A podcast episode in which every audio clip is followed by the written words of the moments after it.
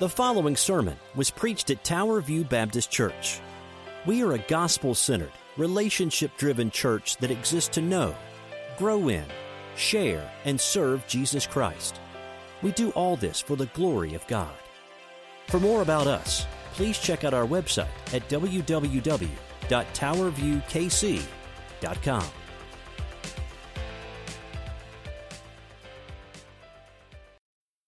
Well, good morning, and thank you again for joining us as we study God's Word together. My name is Darren Smith, Senior Pastor at Tower View Baptist Church, and it's good to have you with us this morning. We've been doing this now, I think this is our 10th or 11th time doing this, and uh, the more formal recording. So this will actually be our last time. So we just want to, before we get started, we've said this hopefully most weeks, but we want to especially say thank you to our sister seminary just down 10 minutes down the road from our church, Midwestern Baptist. And so we're so grateful uh, for the opportunity to be able to partner with them during this time. You know, you all have been blessed watching this, and we really look forward to hearing how God has used this. So super grateful for that. Well, I invite your attention this morning as we continue our study to the book of James. We're now in James chapter 5 with today's sermon title, Street Level Faith. Uh, can't you just leave my stuff alone, Lord? Can't you just leave my stuff alone, Lord? And we'll get into the last chapter of James as we've been through this COVID period. We've got about three weeks left.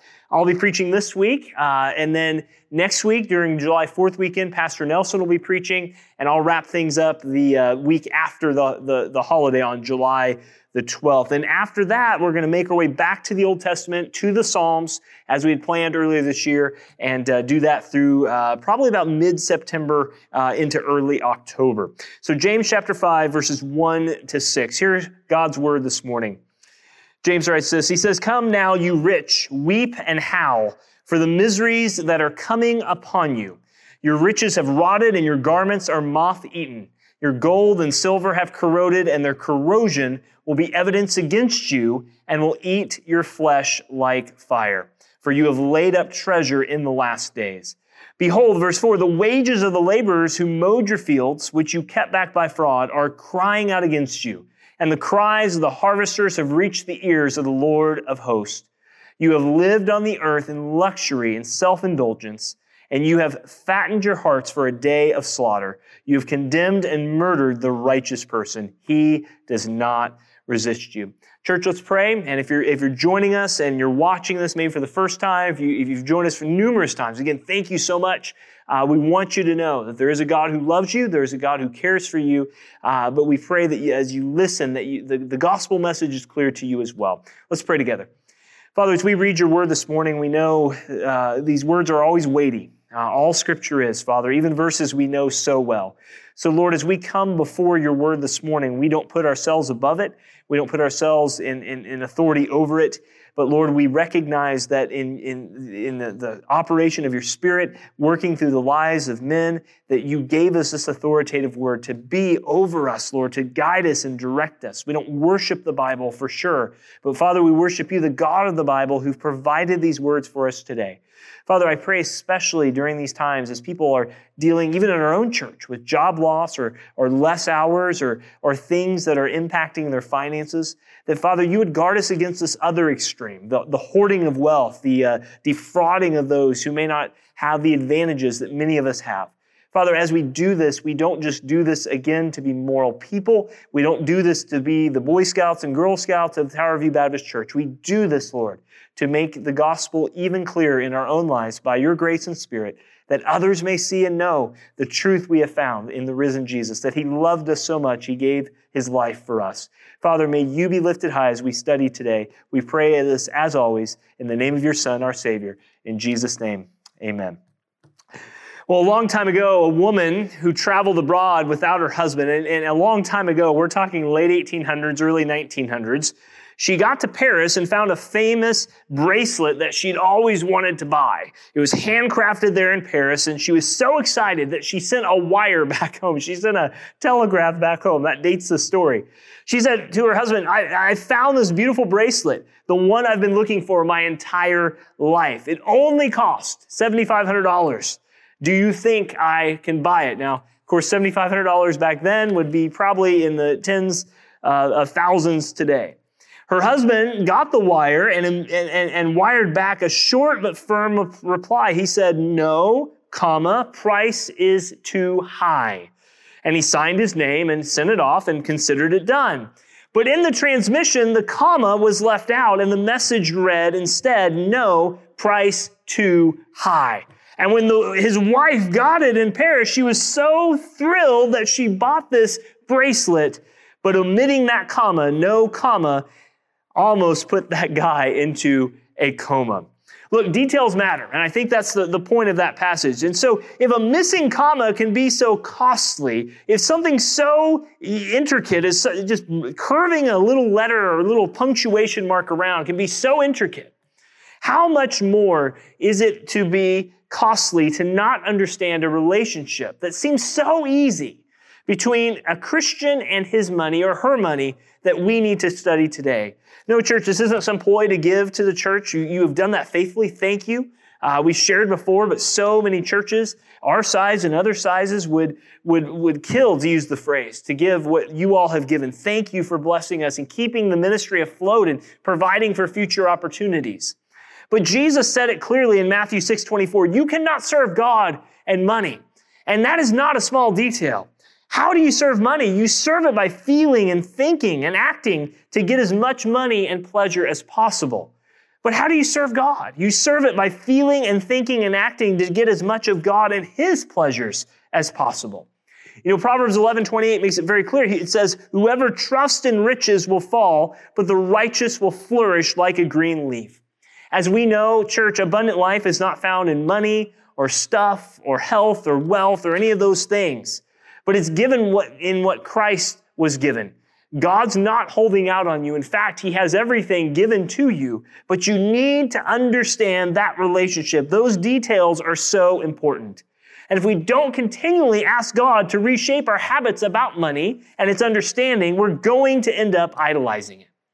I mean, think about this. How can you be a better conduit for the kingdom of God in these days? How can the, the, the, small accumulation of, of money you have be used to advance not only the needs that you have, but also the kingdom of God? I mean, are you, are you really willing to take an honest look at your spending? Are you already becoming defensive, perhaps, as you hear these words and justifying certain areas of your finances? Why can we be transparent in some areas and fearless in some areas, but when it comes to this topic of money, we are so scared. And James is going to talk about that today. And I'm using a quote for the big idea today. We don't often do this. The big idea is just a summary of the sermon, but it comes from a book called Respectable Sins by Jerry Bridges. Jerry had passed on a few years back, but he said this. He said in that book, quote, if money wins out in our lives, it is not God, but we who lose. If money wins out in our lives, it is not God, but we who lose. Friends, do you know that Christ discussed money more than he did heaven and even hell? And that's saying a lot because we need to remind ourselves that we should be grateful for what we're given.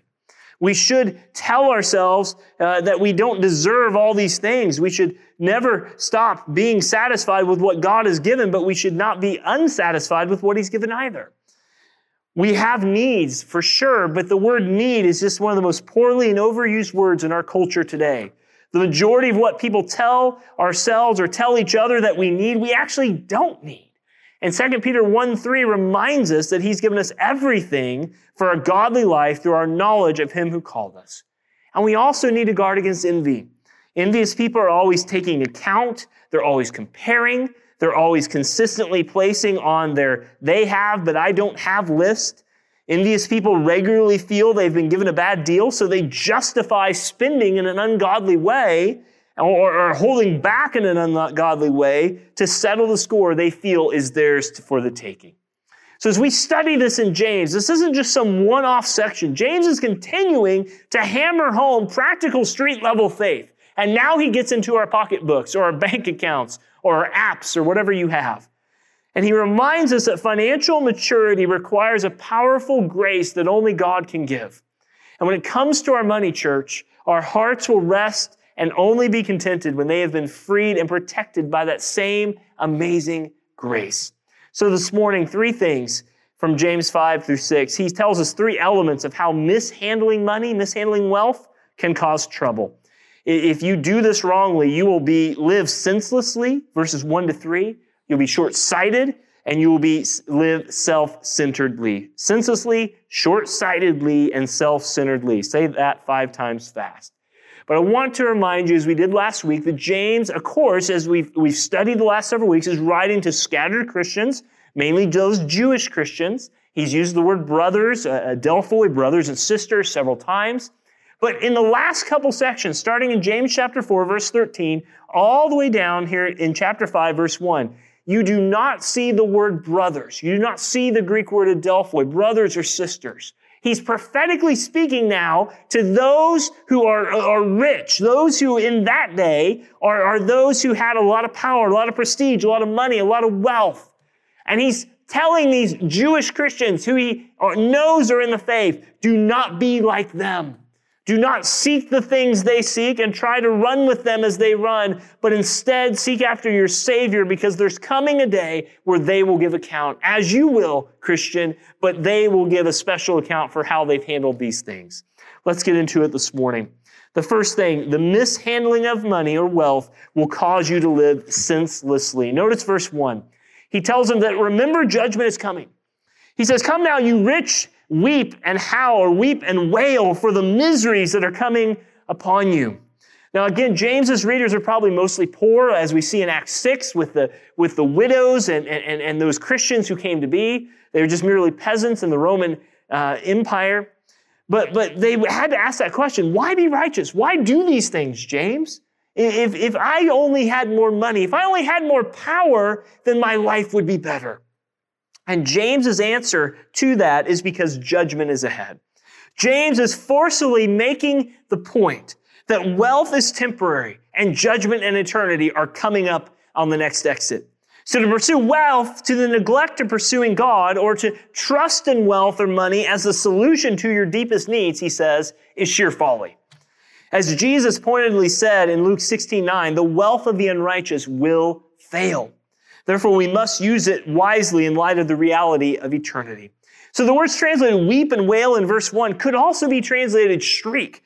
Not Shrek, that green guy who walked around 10, 15 years ago in movies, but shriek. You, you, you, scream out like when you're scared out of your mind, or you, you see something in the dark, or someone jumps out of a closet to scare you. You shriek, you wail. And these words describe the kind of misery that can't be contained and must be exploded through the lips. In modern terms, you could say it this way if you could see the misery that's awaiting for you right now, you would shriek like someone at a haunted house in, in, in, in the Halloween time. Church, it's a reminder to us that as Romans 14, 12 tells us, that each of us will give an account of himself to God or herself to God. We are going to report in. How we live now will matter forever.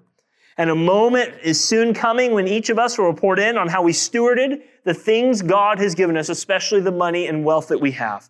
I won't be able to blame you and you won't be able to blame me. This is sobering. It's, it's dignifying in some sense. But each of us, you will have the full attention of your creator, the thrice holy God, Father, Son, Holy Spirit, the triune God. And so I have to ask the question I had to ask myself. Have I wept? Have you wept more over your economic loss during this COVID pandemic time than for those perhaps who have simply passed away or those souls who don't know Jesus who will be in hell forever with him? Now, I want to just be clear here. The Bible does not say having wealth or having money or having possessions or taking care of your family or any of those things is bad. In fact, that is commanded of us. And Paul says that he who does not take care of his own family is worse than an unbeliever. It's, it's a calling of us to take care of the things we have. But what he is saying, and I think what we take away from this, is that those are not our trust. Our hearts, even in the smallest frame, if they're longing for those things, are misdirected from the track God has for us. So he says, remember the judgment. Don't live senselessly. Second point, first main point here. He says, remember the judgment is crystal clear. Look at verse 2. He says, Your riches have rotted and your garments are moth eaten. Can't lay it out any clearer. In James's time, there would have been three main indicators of wealth, and he, he uses three terms here to point to the nature of each. First, if you were wealthy in James's day, you had a lot of food, you had a lot of grain stored up. You know, Jesus gave that parable, didn't he, about the man who stored all the riches of his food and intake and the grains and the silos. And he said, this day I'll, I'll get, this day that man will have to give his life up. And he took him away. You would store this, of course, in large bins or silos, but James says your riches have rotted. That, that that you worked hard to plant and harvest is falling away. That's the first thing that riches came to be in his day. The second was, that's crystal clear, was clothing. In a world where most of the people only had clothes on their back, literally at times, it was a sign of wealth to have more than one change of clothes. And the apostle Paul could claim, as he did in Acts 20, 33, that he coveted no man's money or clothes. And James echoes here Jesus who warned that clothes are subject to the ruin of moths. They're subject to the ruin of moths. And so that's of course why we have it. I remember going in my grandparents' attic, those, those stinky, uh, but necessary thing called mothballs. You put them in places because it keeps those things out that would like to nibble and would like to eat and would like to take away heirlooms, precious memories, old clothes, because that's what they do. But for the rich, especially here, he's speaking generally and specifically to non-Christians. He says, your food will pass away. All that you've stored up, all that you've shown other people your prestige through will pass away.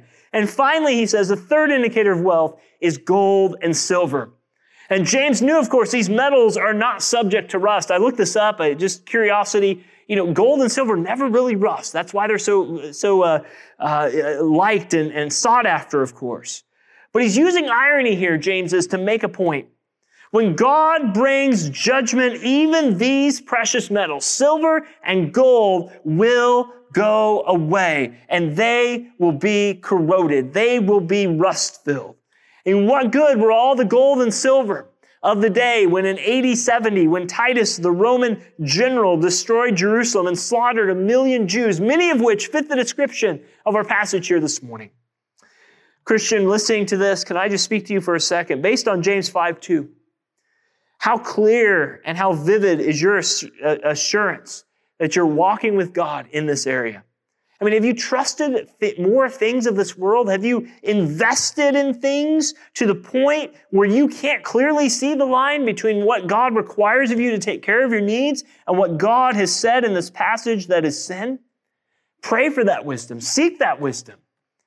And, and non Christian, can I just speak to you for a second, too? Again, thank you so much for watching. Whether you're watching this the day we put it up on YouTube and Facebook or you're watching this weeks, months later.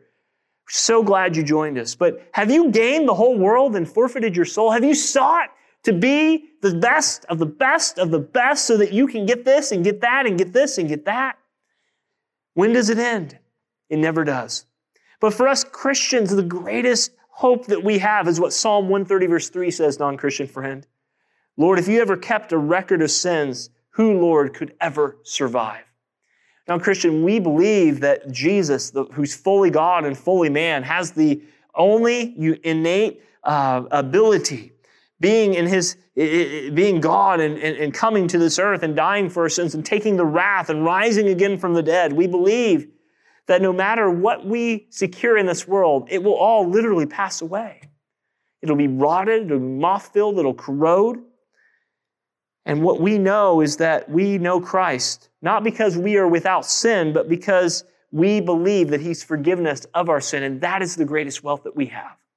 Doesn't mean Christians don't fall in this trap at times. Of course we do. So many ministries and ministers and pastors have sought wealth instead of seeking the growth of God's kingdom and have fallen because of that. But non Christian, let me tell you, the greatest thing you have today is to hear this. God indeed does love you. He indeed gave his life for you, but you need to recognize that you have sinned, you've fallen short of his glory, and the only way to be restored to him is to repent and believe the gospel. If you confess with your mouth Jesus is Lord and believe in your heart God raised him from the dead, you will be saved. That's what he tells us. So we're still in the first main point here. I want to make that clear that the mishandling of wealth causes you to live senselessly you, there's a judgment coming. It's crystal clear. And in verse three here, you'll see that the judgment is crushing. The judgment is crushing. And I'm going to just speak to that a little bit more about the, the gold and the silver. Isaiah 51 8, he says, The moth and the worm will destroy, But Jesus tells us in Matthew 6 20 that he says, Lay up for yourselves treasures in heaven, where neither moth nor rust destroys, and where thieves do not break in and steal. The ungodly rich of this passage and throughout the centuries mistakenly think they're relieving themselves and their families from hardships through their wealth and possessions. That's happened in our generation.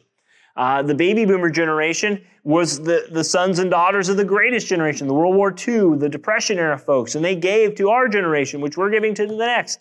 And it just goes down because we don't want to have something that, that we don't want our kids not to have something we didn't have, or, or, or, or vice versa there. But James says that you're storing up misery and hardship in the final judgment if that is your trust. The very thing that you trust in for comfort now will result in final ruin later.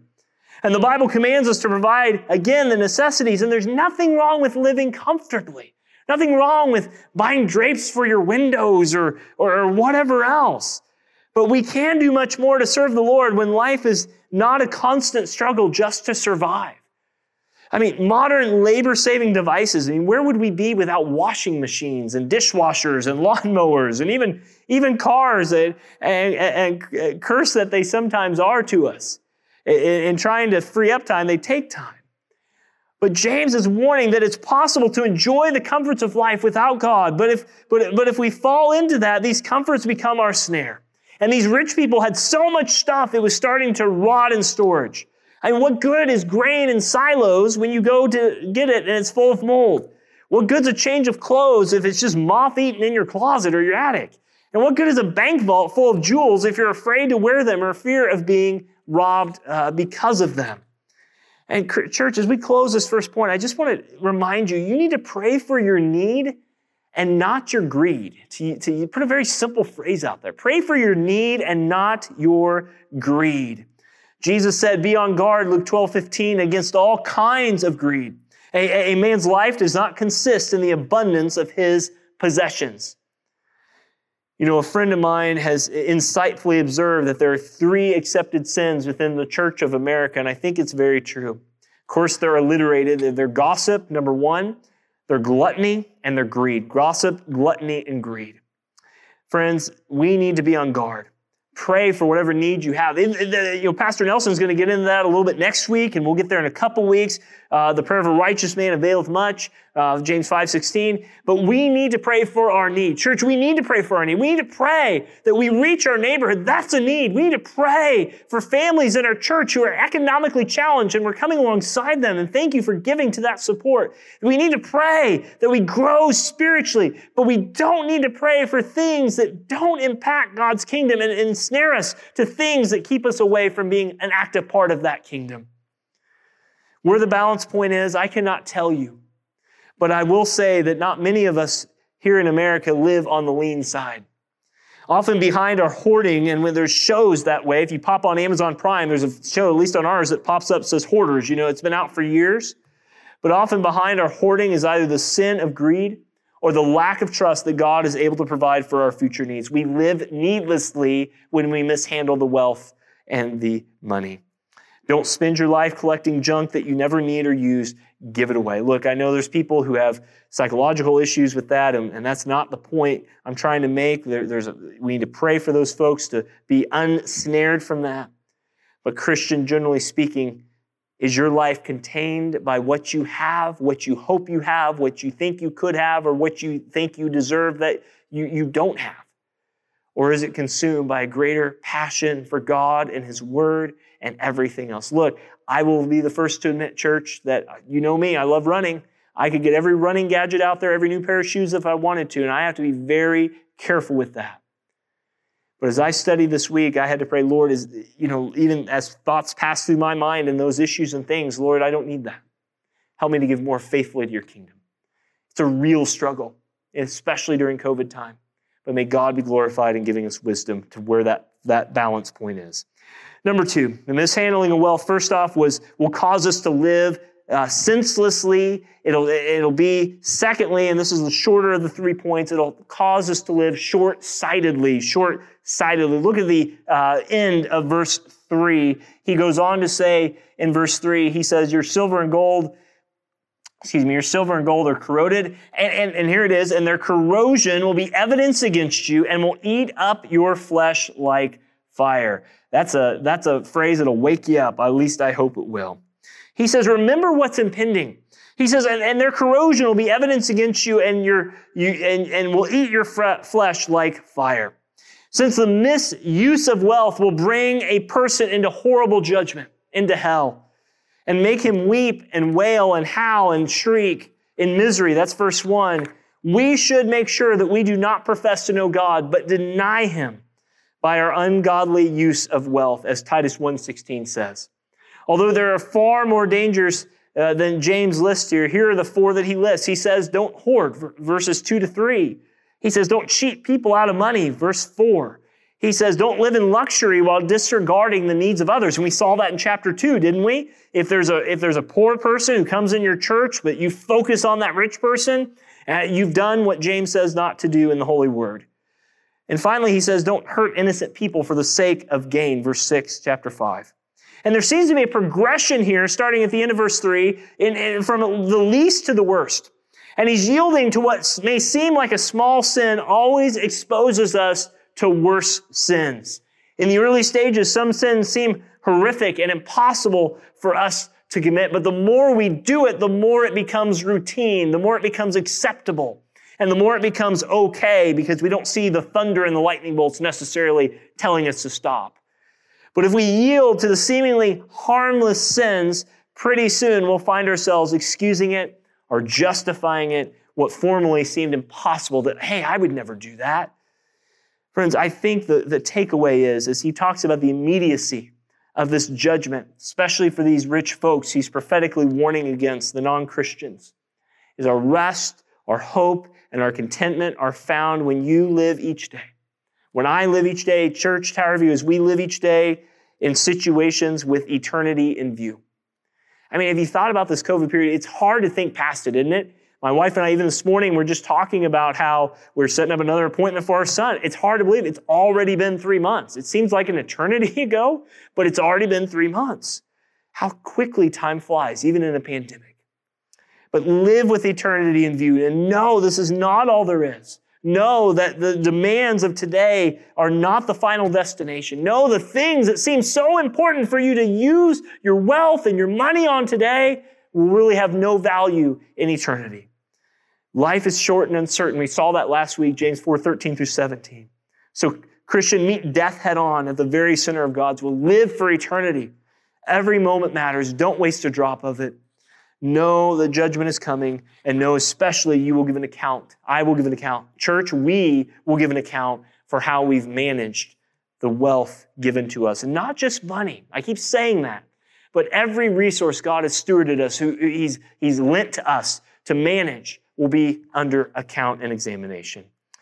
And he says, remember what's important. He says, you've laid up treasure in the last days. You've laid up treasure in the last days. Now, what does that mean? Now, I think in the context of chapter 5, uh, start, the end of verse 3 here, he's saying, especially to these non-Christian rich people, he's, he's warning, he, he's telling them, you've laid up treasures in the last day. He's saying, look, you've been fattened for the day of slaughter. That's kind of pulling from verse 5 too. But years ago, it's been several years ago, I've had this in my files for a while, there was a service being offered to the rich back in the early 90s and 80s. Uh, since bank deposits were hard to get to, uh, because banker hours are 8 to 5, Monday through Friday, most of them. It, it, it was something that many stores sprung up of how to meet that demand. And what they would do is they would offer 24 hour access to your safe deposit box so you could access your jewels and treasures at any kind. And one company offered mirrored privacy booths where you could inspect your precious possessions without anyone else seeing them, all for $3,000 annual fee uh, for only uh, a rent of a three foot box. It's crazy stuff. But, friends, we need to remember what is important. Are we hiding, and this is the opposite of this, are we hiding away our wealth to the point where we're allowing it to be like these people who secretly pay for a private booth so they can kind of run that special necklace through their hands so they feel it, even though they never wear it out in public? I mean, how many athletes do you hear about get robbed these days, uh, especially you guys and many of us who watch ESPN all the time? you know, you hear about an athlete who lost like a half a million dollars in jewelry when he got robbed. it's terrible, it's sad, it's wrong that happened. But those things are so temporary. And Paul reminds us in 1 Corinthians 3 that our lives are either going to be built with wood, hay, and stubble, or they're going to be built with gold, silver, and jewels. Friend, what we are working on today is what will stand in eternity for tomorrow. And, church, this is especially sobering for us as your pastors because we are going to give an account not only for how we've stewarded our lives and our families, but we're going to give an account for the church. Everything that passes through, we give an account, every conversation, every member who comes in and out, every you know, sermon preached, James chapter 3, verse 1, not everyone should presume to be brothers or teachers, my brothers, because they will be held under stricter judgment. This gets really serious. And when he says at the end of verse 3 that you have laid up treasures in these last days, he's specifically saying to the rich people, you have already shown your cards. You have shown us that you are going to be judged in a strict way. But Christian, the general application from that context is simply this. Are you living for eternity in such a way that when you get on that last day, you are ready to see your Savior? Look, let's be clear here. Good theology tells us that if you are truly saved, God's going to hold you in that day. Uh, you know, we don't all, we can get in the debates on this. We don't know, Christian, how it's going to all shake, how, you know, will somebody get 100 crowns and someone gets 80 crowns? Like, I don't know. But one thing I do know is this, is that the scripture is replete with this. Either you're storing up for judgment or you're storing for eternity the riches of the kingdom of God. Which are you doing? We've seen the mishandling of wealth will cause you to live senselessly, verses 1 to 3, uh, first part of verse 3. Secondly, the mishandling of wealth will cause you to live, will cause you to live short-sightedly, the end of verse 3. And finally, the last point here, the mishandling of wealth will cause you to live self-centeredly, self-centeredly, verses 4 to 6. He tells us in verse 4, he says, remember to live straightforwardly. Look at verse 4 he says very clearly, Behold, the wages of the laborers who mowed your fields, which you kept back by fraud, are crying out against you, and the cries of the harvesters have reached the Lord of hosts. Friends, we should be careful not to cheat people out of money. Now, for many of you watch this, I know in our church we don't have a lot of business owners or things like that, but this could be any relationship. This could be any context. James was denouncing specifically wealthy landowners that were cheating their laborers out of their hard earned wages. Whether they were not paying them in full uh, or, or, or, cheating them on the pretext that they would not uh, had not fulfilled their quotas, kind of like Pharaoh did when he said, "Yeah, you guys didn't make enough," or do that sort of thing. We really don't know. But it was common enough problem to be mentioned several times in the scriptures. Leviticus 19:13 says, "You shall not oppress your neighbor nor rob him. The wages of a hired man are not to remain with you all night until morning." Often in that economy, day laborers got paid by the day. And to withhold some of those on false pretenses would literally be to rob the worker and by extension his family of their daily bread, their daily ration. And you know, most of us are not in that position of paying wages to workers, but if we are, we should be generous and fair. You pray for employers during this time where they are having to make cuts and, and, and cutbacks in several areas where this could be a temptation. Christian, especially pray for Christian around the world where this could be a temptation to do simply to save some money. But if we're not, the principle still applies that it's always wrong to cheat others for our financial gain. And so this he says live straightforwardly. Don't hide things. Don't, don't underhandedly do things. Don't try to be shady in your dealings. Why? Because he says the cries of the harvesters, the cries of those people have reached the ears of the Lord of hosts. It's a very interesting phrase here. James calls the God of heaven, just like Paul does in 2 Timothy 4, when he calls Timothy uh, under the account, he says, uh, he tells Timothy there to, to preach because God is watching. And here he says, don't do this. Live straightforwardly. Don't live self-centeredly. Live straightforwardly because the Lord of hosts has reached the ears of the Lord of hosts. Doesn't that remind you of Exodus chapter 2? Verse 20, where God said he, he, he understood, he saw, and he knew the plight of Israel. And so too here, God's ears are always open. God neither slumbers, God neither sleeps. He's omniscient. He knows all things. He's omnipresent. He's everywhere. He's omnipotent. He's all powerful. And because of that, he calls us to live transparently, with integrity, with honesty, especially in how we treat others in the pay that we give them. And friends, this is why these two, there are at least two simple faith lessons, two simple applications of this, I think, that are here. We need to stay low as a church and we need to stick together. We need to stay low before the Lord and stick together with one another. But if, but if we give one another up, we won't make it out of this together, or we won't make it out of it the way we should. What we're learning is this, is that the Lord of the church demands us, of us all integrity of the heart, integrity when no one is watching. He's willing for us, he's willing for his own cause to be embarrassed if need be, for our integrity to be restored. But he doesn't need us. He isn't impressed by us as God, the Lord of hosts. He can replace us. And our only future is integrity. Our only future is to be honest. So let's live straightforwardly, especially in our relation to wealth. And I, I, I just want to say a word here as, as one of the staff members. We are so grateful, church, how you take care of us. You don't, you know, even this morning, reading some, some Facebook posts from public Facebook posts from other friends who took screenshots without names of other pastors who said, you know, my church kicked me out. They didn't even pay me. They just locked the doors and said, go to work, work from home, but we're not going to pay you. Church, I thank you for following this verse. Thank you for living straightforwardly, not self centeredly. You've taken care of us even in a very difficult time. May God be blessed as we do that together, as we stay low, as we seek after God and be humble ourselves before Him, but as we stick together and live straightforwardly uh, in, in front of Him and others. He says in verse 5, though, he says, don't live self-centeredly, so live straightforwardly. He says also in verse 5, live sufficiently. Live sufficiently. Notice verse 5 here. He says, you've lived on earth in luxury and in self-indulgence, and you fattened your hearts in a day of slaughter.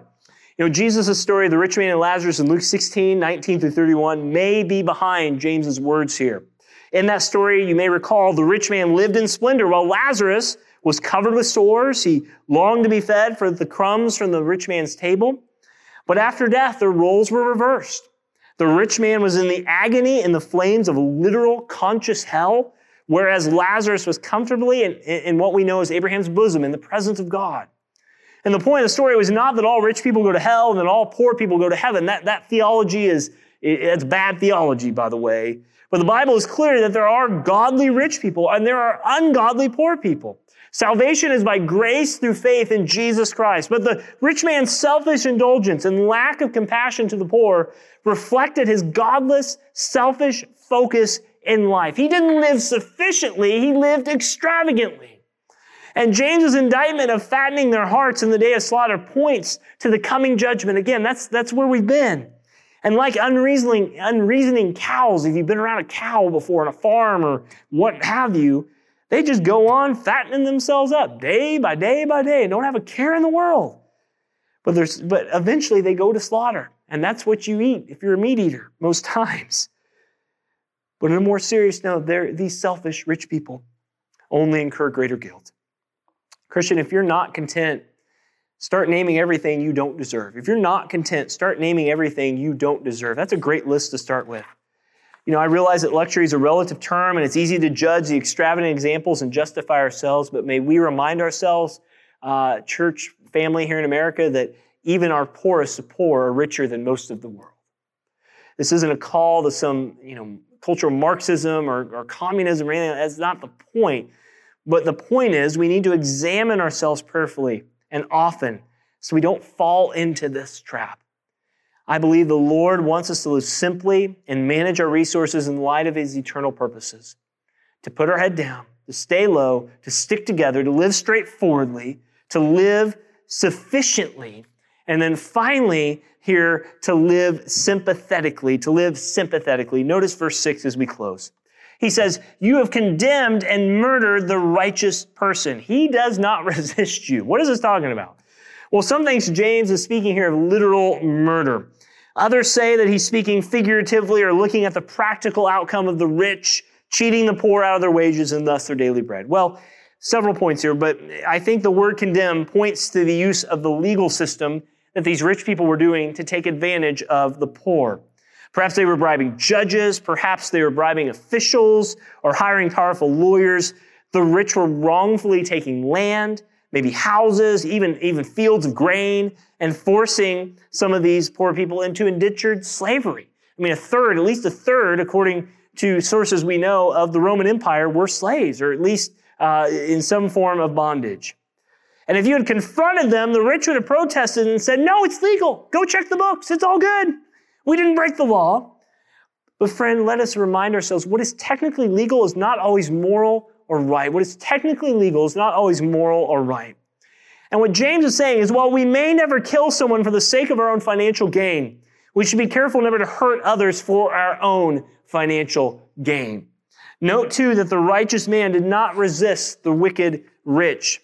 It's not wrong to take legal means to protect yourself or your assets from a greedy, unprincipled person. You, you should stand up, it seems, from Scripture, as, as Paul was our example, to, to call forth your rights to some degree to protect what God has given you and, and, and asked you to, to watch over and use for His glory. But in that case, in the case uh, uh, that we see in James, the poor were no match for the rich. And in this life, it often seems the wicked are winning. But James's point is that the judgment day is near when wrongs will be made right. That's why he says, and Pastor Nelson will preach this next week. He says in verse 7 and 8 as we close, he says, Be patient, therefore, and notice this again. Look at your text, pull it out. It's near the sermon. Don't put it up yet. Be patient, therefore, brothers and sisters the first time in two major headings or paragraphs that he has used that word. Be patient, therefore, brothers and sisters, until the coming of the Lord. See how the farmer waits for the precious fruit of the earth, being patient about it until it receives the early and late rains. Verse 8, you also be patient. Establish your hearts, for the coming of the Lord is at hand. James says, look, Verses 1 through 6 are people who have mishandled their wealth. They have lived senselessly.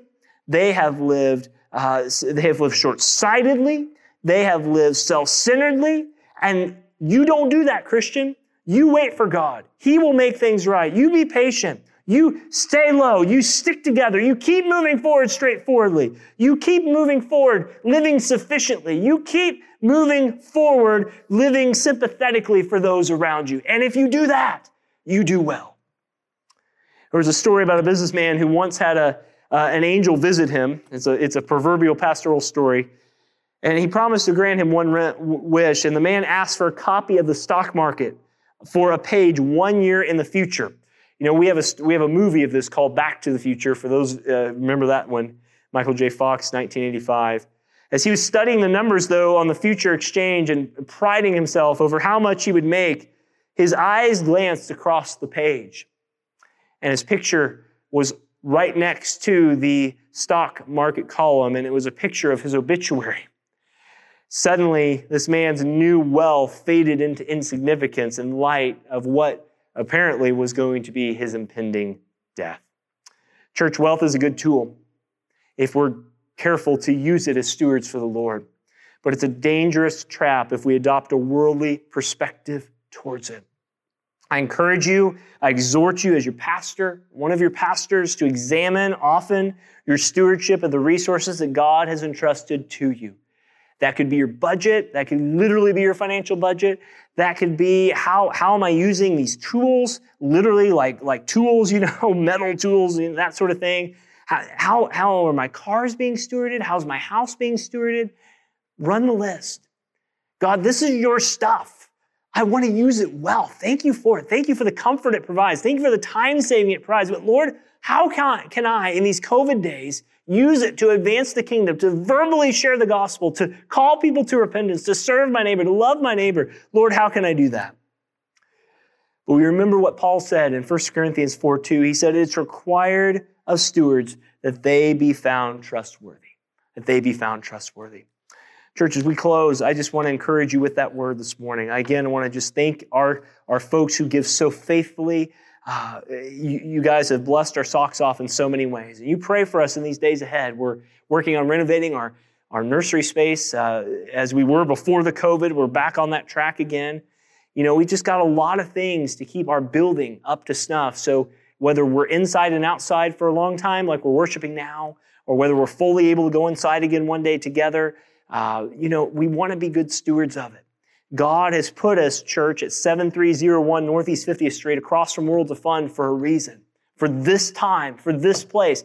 The mission of Tower View is not dead just simply because churches around the world are having a hard time. God is going to call us to account, church. So you pray for wisdom. How can we best do this? How can we do it to God's glory, grow the saints, and reach people for Jesus Christ? As we close, uh, I've said that like four times, I know, but non Christian, this is for you. If you do not know Jesus Christ, if you do not know the God of glory, if you do not know where, if you died today, as terrible as that would be, where you would spend eternity, would you message us? You know, right below this on YouTube, right below this on Facebook, you can drop us a message right now and it'll go to somebody's phone who's watching for that.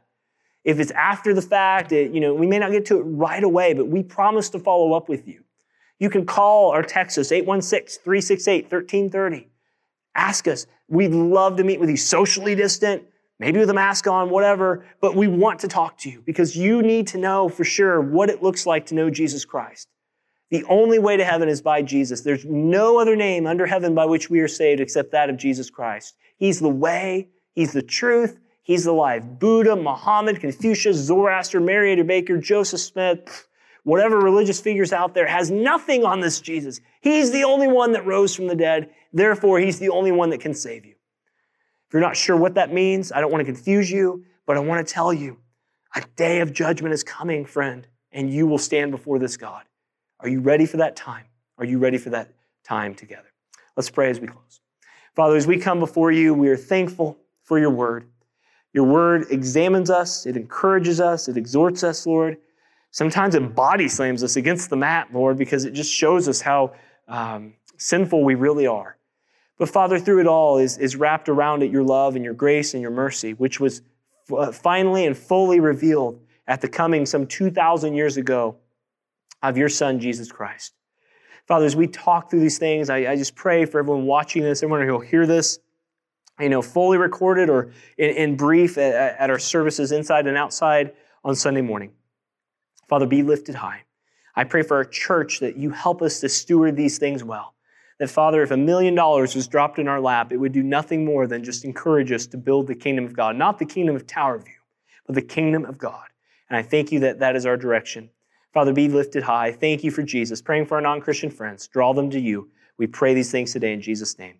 Amen. God bless, guys. Thank you so much. Have a great day.